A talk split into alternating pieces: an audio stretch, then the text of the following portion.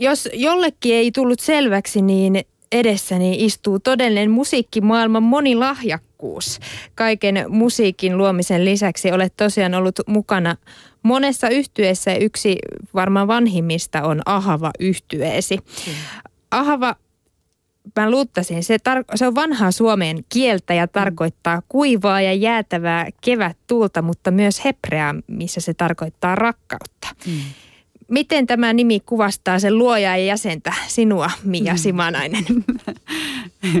Se varmaan kuvastaa sitä mun alituista tarvetta kaivautua jonnekin, jonnekin syvemmälle tuonne jäätävän maan pinnan alle ja, ja toisaalta sitten tänne niin kuin suomalaiseen, suomalaisiin tuuliin.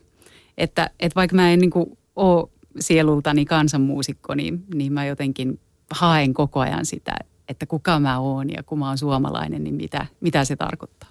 Eli siellä jossain kytee sellainen mm. suomalainen nainen. Niin, kyllä. Vuonna 2012 ilmestyi Ahava yhtyeltäsi levy nimeltä Matka kun luin näitä arvosteluja tästä levystä, niin eihän sieltä muuta tullutkaan kuin ylistyksen sanoja. Hmm. Tässä niistä muutama. Simanaisen kuulaan kaunis ääni nostaa laulujen tekstit tarkasti esille ja välillä ääni kietoutuu yhtenä instru- instrumenttina osaksi koko taivaan, taitavan yhtyen soundia. Mm. Simanaisella on erinomainen aistikas tyyli laulaa tämän tyyppistä musiikkia. Ja vielä poivitaan yksi. Toisaalta Simanainen on onnistunut varsinaisen runon ja laulun lisäksi luomaan jokaiselle sävellykselleen omanlaisen sielun. Tämä oli mun mielestä aika hieno. Hienosti kirjoitettu. Kyllä. Ja tosiaan voisin jatkaa tätä listaa vaikka kuinka, mutta eiköhän se tullut nyt asia selväksi kaikille, että hyvästä levystä on kyse.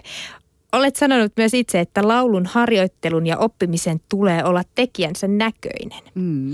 Kerron Mia Simanainen, että millainen sinun tämä 20 vuoden matkasi muusikkona on ollut? Miltä se näyttää? Hmm. Se on ollut pitkä ja, ja me, meinaan sanoa, että kivinen, mutta eihän se kerro kaikkea suinkaan. Että on, se on ollut ajoittain tosi vaikea tie, mutta sitten ajoittain riemukas ja ja sitten tietenkin aivan mielettömän palkitseva. Ja itsehän sen on valinnut, että, että jos mä joskus parjaan, niin, niin sitten voi katsoa peilistä, että, että halusinko tätä. ja ei sitten voi muuta sanoa kuin, että halusin ihan varmasti, että oikealla tiellä on ollut ja kulkenut ja koko ajan koittanut enemmän ja enemmän tehdä itseni näköistä musiikkia oliko se vaikea päätös silloin, kun päätit, että tätä haluat ja tätä teet? No ei, koska silloin aivan nuorena niin mä en sitä päättänyt, vaan, vaan se oli jotenkin mulle itsestäänselvä ja ainoa vaihtoehto. Ja, ja sitten vasta myöhemmin, kun ehkä jotenkin sellaiset muusikon elämään liittyvät realiteetit alkoi alko niin tulla selväksi, niin sitten vasta aloin epäilemään, että – että hei, enhän mä tämmöistä ole tilannut. Ja, ja, ja sitten, sitten sitä myötä niin kuin tietenkin olen työstänyt sitä asiaa ja päätös on ihan oikeasti syntynyt. Mä luin jostain, että sä oot valinnut jatsin tai löytänyt jatsin 18-vuotiaana. Mm. Miten niin nuori nainen innostui ja kiinnostui mm. jatsista? Miten sä löysit sen? No, äh, mulla se kävi niin, että, että mä tutustuin kitaristiin. Jats juuri jats-opintonsa aloittaneeseen kitaristiin, joka oli valtavan innokas tietenkin ja ei ihan niin nuori kuin minä, mutta sitten hän, hän jotenkin niin kuin veti mut mukaan siihen, siihen jatsin maailmaan ja esitteli paljon, että täällä on tällaista ja tällaista ja, ja kuuntele nyt tätä ja tätä. Ja, ja... Koukutti sut siis Joo, ihan todella. Kyllä, kyllä. Olet tosiaan matkannut ympäri maailmaa ja ympäri Suomea esiintymässä yhdessä eri yhtyeiden kanssa. Olet levittänyt ja konsertoinut englantilaisen Carl, Carl Jenkinsin mm. Adiemuksessa. Mä en osaa nyt lausua sitä Joo. hienosti, Joo. mutta tota, jossa siis etno ja poplaulu kohtaa sinfoniaorkesterin ja perkussioryhmän. Mm. Mainitaan nyt siis vielä tämäkin, että olet ollut myös senegalilaisen galaksiyhtyeen levyllä kaikkien niiden suomalaisten yhtyeiden lisäksi. Mm. Mikä maa tai paikka on jäänyt sun mieleen erityisesti? Hmm. No ö, kyllä siis näistä reissuista niin Japani on, on huikea elämys länsimaiselle, eurooppalaiselle ihmisille. Että kyllä se on niin erikoinen maa. Ja, ja tietysti sitten, no siihen liittyy kaikenlaista. Ne oli hirveän isoja konsertteja, mitä tällä Adiemuksella tehtiin aikanaan, että niissä oli valtavasti yleisöä ja, ja jotenkin aivan, aivan jotain muuta kuin mitä sitten ehkä näin niin kuin kotiympyröissä tai täällä vaikka Euroopassa tekee. tekee. Mutta tota, joo, että se Japani oli kyllä maana semmoinen todella vaikuttava. No jos laitetaan japanilainen, suomalainen ja vaikka nyt sitten meksikolainen Jatslavan mm. eteen, niin mm. miten ne eroaa toisistaan? Kerro vähän. No tota, äh, joo.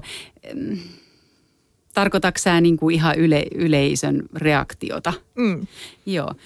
Kyllä japanilaiset on valtavan innoissaan kaikesta siitä, mitä he dikkaa. Ja niin, niin oli kyllä Meksikossakin. Se oli kyllä suorastaan järkytys, miten ihmiset ottaa vastaan musiikin. Ja, ja ehkä sitten niin kuin myös tuolla muualla Euroopassa, vähän, vähän etelämässä, niin, niin se on ollut semmoinen ihana oppitunti, että miten eri kulttuureissa nautitaan esiintyjistä ja musiikista ja, ja miten siihen reagoidaan. Että täällä kuitenkin Pohjoismaissa se on aika viileetä. Niin me ei ehkä osata näyttää sitä samalla tavalla kuin jossain muualla. Niin, niin kyllä siinä on, on sitä pidättyväisyyttä. Mm. No tosiaan sä oot esiintynyt kirkoissa, mutta myös sitten klubeilla ja festareilla. Mm. Liittyykö näihin paikkoihin jotain hauskaa muistoa tai, tai sitten ei niin hauskaa muistoa? no, äh, kyllä liittyy, mutta nyt tämä tuli kyllä vähän äkkiä tämä kysymys.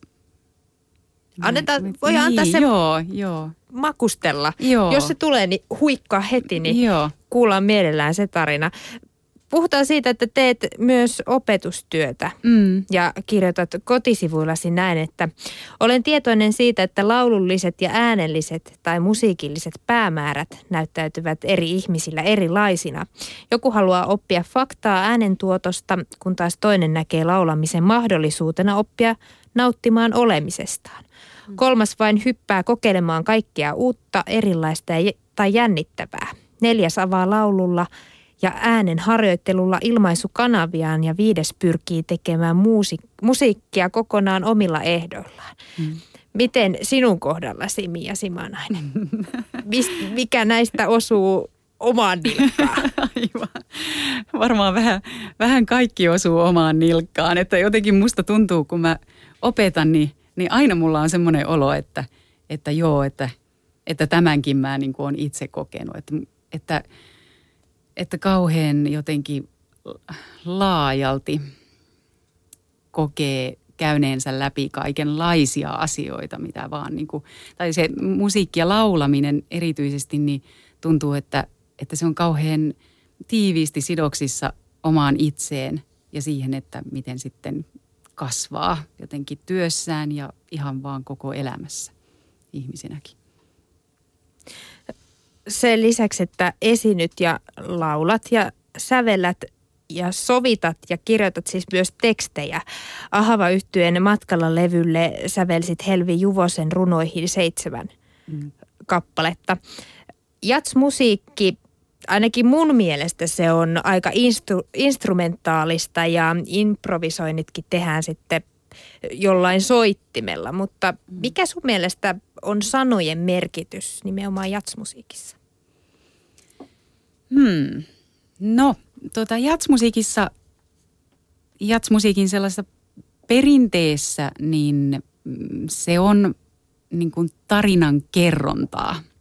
Että, että niitä merkityksiä ehkä on enemmänkin, mutta, mutta se on se ehkä, mistä lähdetään liikkeelle, että meillä on niin joku juttu, mistä me halutaan puhua.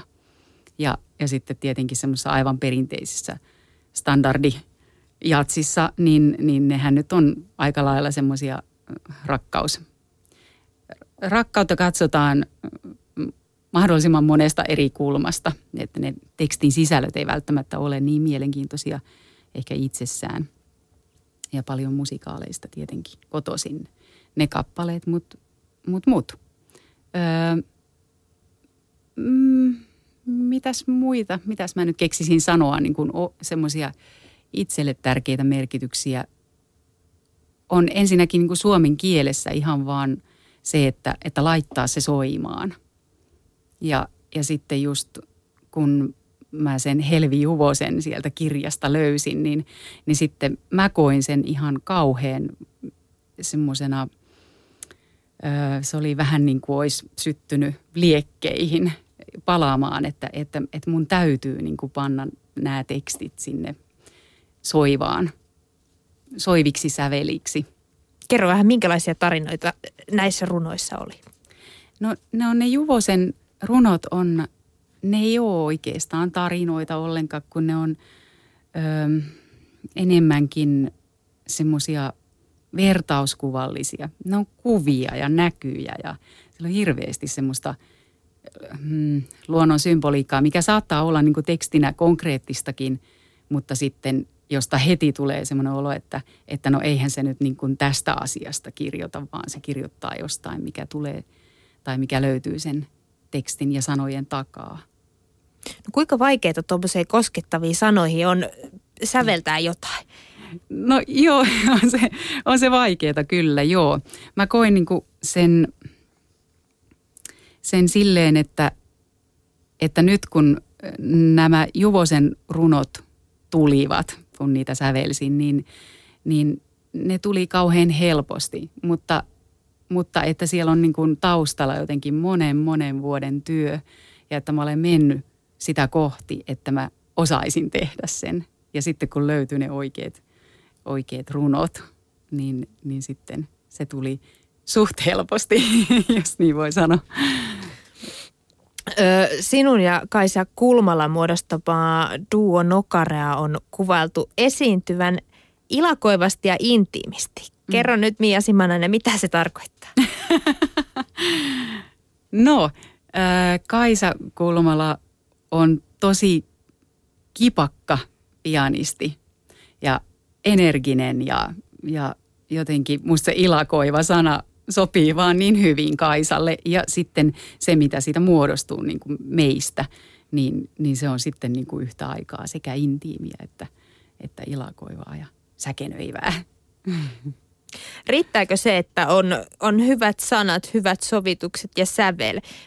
Vai mitä pitää olla, että tulee se intiimi esitys? Mm.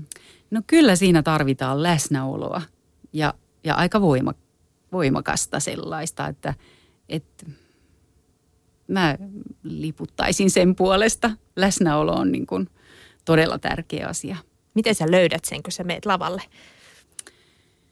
Öö, No nyt musta tuntuu, että siitä on tullut jo semmoinen jollakin lailla itsestäänselvä osa itseä, että aina keskittyy siihen, mitä on juuri nyt tekemässä. Et kyllä mulla, itse, mulla oli tosi vaikeaa aikaisemmin olla niissä hetkissä. Ja oli paljon, aina tuli häiritseviä ajatuksia ja tunteita ja, ja aina oli jotain jotain ulkoisia häiriötekijöitä, mitä saattoi syyttää, että nyt mä en pysty jotenkin keskittymään. Että vaikka, vaikka tietyllä tavalla on aina voinut musiikkiin ja musiikin tekemiseen keskittyä, niin tämä tekstien kanssa yhtä oleminen, niin se on, se on ehkä niin kuin kehittynyt nyt tässä viimeisinä vuosina sitten. Onko se tietoisesti kehittänyt sitä vai onko se vaan tullut sen kokemuksen ja mm. tekemisen ja toisten myötä? No on se tullut sen tekemisen myötä ilman muuta ja, ja mä olen tietoisesti pyrkinyt mm, kehittämään sellaista niin kuin il, ilmaisun intensiteettiä. Mutta mutta siis kyllähän se on, joo se on kauhean pitkä, pitkän linjan työ, minkä siinä sitten on tehnyt ja sitä kohti kulkenut. Mikä sulle on muusikkona kaikista tärkeintä? Hmm. Öö, no kaikista tärkeintä musta on, on antaa aina sen tulla, mikä on tullakseen. Että et ehkä kun mä nyt kuitenkin jonkun verran teen sitä improvisoi, improvisoitua musiikkia tai sellaista, missä sellaista musiikkia, johon aina sisältyy improvisointia ja, ja se hetkessä asioiden tapahtuminen, niin no siinä se läsnäolo taas on. Ja, ja että, et, kyllä se on tosi tärkeää, että, että antaa kaiken olla niin kuin ne on. Puheen iltapäivä. Tämä sinun laaja osaaminen ja kokemuksen skaala, se on todella kunnioitettavaa. Mutta mikä sinua on opettanut muusikkona eniten? Onko se se lavalla oleminen ja läsnäolon hakeminen? No joo, joo on se oikeastaan nyt se jostain syystä tänään tulee tähän niin kuin koko ajan, mutta, mutta niin se varmasti on. Et ihan ehkä vi, viimeisimmät vuodet, niin mä oon kuitenkin tietoisesti myös, myös pyrkinyt niin kuin vapautumaan sellaisista ilmaisullisista esteistä. Ne, ja niitä on niin kuin monessa kohtaa, että ne ei ole pelkästään siinä musiikissa, vaan että, että ne ne liittyy just siihen esiintymistilanteeseen esimerkiksi. Ja, ja sellaista, kun lähtee työstämään, niin, niin, tota, niin sitä mä olen työstänyt. Se on päivän teema tänään. Niin. Miten on Mia Simanainen? Koetko olevasi taiteilija siksi, että olet muusikko vai koska olet jatsmuusikko? Mm. No kyllä mä sanoisin, että mä olen muusikko ja joskus jossain vähän valikoidummissa tilanteissa sanon, että olen jatsmuusikko. Että enemmänkin se jats merkitsee mulle sitä, sitä suhtautumistapaa siihen musiikin tekemiseen. Ja sillä on todella paljon merkitystä, mutta sitten mä en haluaisi, että se rajaa pois ketään tai mitään siinä musiikin tekemisessä. Ja kun mä en kuitenkaan ihan pelkästään jatsia tee, että on, ja siellä jatsmusiikissakin on vähän niin kuin marginaalissa. Puhutaan silti nyt jatsista ja vähän jatsin historiasta, ainakin Wikipedian kertomus. Jatsin juurista oli erittäin mielenkiintoinen. Se kertoo, että jatsijuuret löytyvät Länsi-Afrikasta Pohjois-Amerikkaan orjatyöhön kuljetettujen mustien musiikista. Mm. Musiikkilajin synty alkoi todennäköisesti siitä, etteivät orjat saaneet työn aikana puhua toisilleen. He keksivät työlauluja, sillä laulaminen oli sallittua. Mm. Tällaisia lauluja kutsutaan nimityksellä field hollers, peltohoilotukset. Kuuluvatko nämä hoilotukset enää missään muotoa nykypäivän jatsissa? ehkä ei ne hoilotukset eh, niin kuin nykypäivän jatsissa kuulu. Ja, ja sitten ennemminkin niistä tulee semmoinen vähän niin kuin kansanmusiikillisempi tunnelma ja fiilis, että ne kuuluu kyllä sinne, sinne toiseen aikaan. Mutta, mutta toki, toki se on niin kuin jatsmuusikolle tärkeää ymmärtää, että mistä se musiikki on saanut alkunsa – ja mulle ainakin on ollut tosi tärkeää pikkuhiljaa niin kuin keriä itseäni ajassa taaksepäin, koska mä oon innostunut alun perin vähän modernimmista jatsin tyyleistä. Ja koen kuitenkin, että mä niin kuin, oon sillä lailla moderni jatsmuusikko, että, että sitten mä en, en ehkä niin kuin, aluksi edes oikein tajunnut, että mitä tämä musa, niin kuin, mistä se on tullut ja niin, niin, siis juuret lähtee sieltä kaukaa 1800-luvulta, josta se sitten alkoi kehittyä vuosina 1890-1910 sieltä silloisen Amerikan, sanotaanko nyt alaluokista. Mm. ja itse asiassa alun perin sana jats tarkoitti kansankielellä maksullisen seksin harrastamista. Näin ainakin mm. kertoo mm. Wikipedia. Ja nyttemmin se kuitenkin on jotain ihan muuta. Mm. Siitä on tosiaan niitä tyylisuuntia moneen makuun. Wikipedia niitä listaa kymmenen. Mikä Mia Simanainen sinusta tekee sitten jatsista jatsin? Nytkö sitä mm. olet pohtinut? Mm. no, ö, se, siihen mä en oikeastaan voi sanoa niin kuin omaa mielipidettä, koska se on niin kuin yleisesti, yleisesti, me voidaan määritellä, että mitä on jats tai että minkälaisia elementtejä, minkälaisia musiikillisia elementtejä siihen sisältyy. Ja sitten mitä vähemmän siinä on niitä tiettyjä elementtejä, niin sitä vähemmän se on sitä ydin musiikkia, ydinjatsia. Ja, ja sitten just sen takia mäkin koen, että mä oon aina vähän niin kuin ollut siellä reunamilla ja sitten mä oon mennyt sitä keskusta kohti ja taas lähtenyt sieltä pois reunoille hakemaan jotain. Mutta, vähän tasapainotellut. Niin, niin, niin. No kun seuraa Suomen musiikkikenttää, niin tuntuu, että näitä jats-tapahtumia ja festareita syntyy jatkuvasti lisää. Tunnetuin varmasti on fest, äh, Pori Jats-festivaali, mutta sen lisäksi tänä vuonna esimerkiksi järjestetään Porvo Jats, Tampere Jats, Kansiauki-festari ja We Jats 2013. Mm. Kuvittelenko mä vai vai kiinnostaako Jats yhä enemmän suomalaisia? Miten kuvailisit Jatsin tilaa Suomessa tällä hetkellä? Hmm. Joo, kyllä, kyllä mä koen niin, että ehkä mä en ajattele sitä niin, että, että se on pelkästään jats, joka kiinnostaa enemmän, mutta, mutta toisaalta sitten, no jos mä kerron nyt niin kuin oman kokemukseni vaikka mm, viimeiseltä Ahavan kiertueelta, kun oltiin Lappeenrannassa keikalla, ravintola kolme lyhtyä oli meidän esiintymispaikka ja, ja mua hirvitti, kun me mentiin sinne ja mä ajattelin, että, että tänne ei kyllä tule ketään ja se oli semmoinen oikein kansanpaikka ja, ja just kun, mm, kun on tuommoista runoutta ja, ja modernimpaa musiikkia, niin se aina vähän pelottaa, että, että, että miten, tuleeko sinne ihmisiä ja ottaako ne sen niin kuin vastaan. Ja, ja sellaista ongelmaa ei enää ole, että se ehkä oli joskus.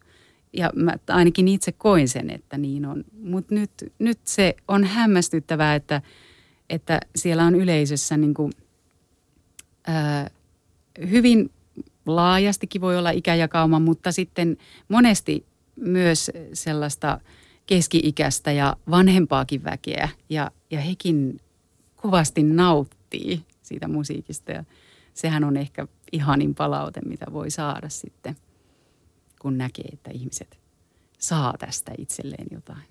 Mistä se muutos johtuu? Mm. Joo, Mä en kyllä tiedä, mistä se johtuu, mutta, mutta kyllähän siihen osasyynä voi olla se, että, että meillä on myös ö, nuorempia jatsin kuuntelijoita ja sitten meillä on myös ihan älyttömän korkeatasoisia bändejä, jotka on tehnyt, jotka tekee jatsia sellaisella tyylillä ja niillä tavoilla, jotka mm, sitten vetoaa nuorempiin yleisöihin.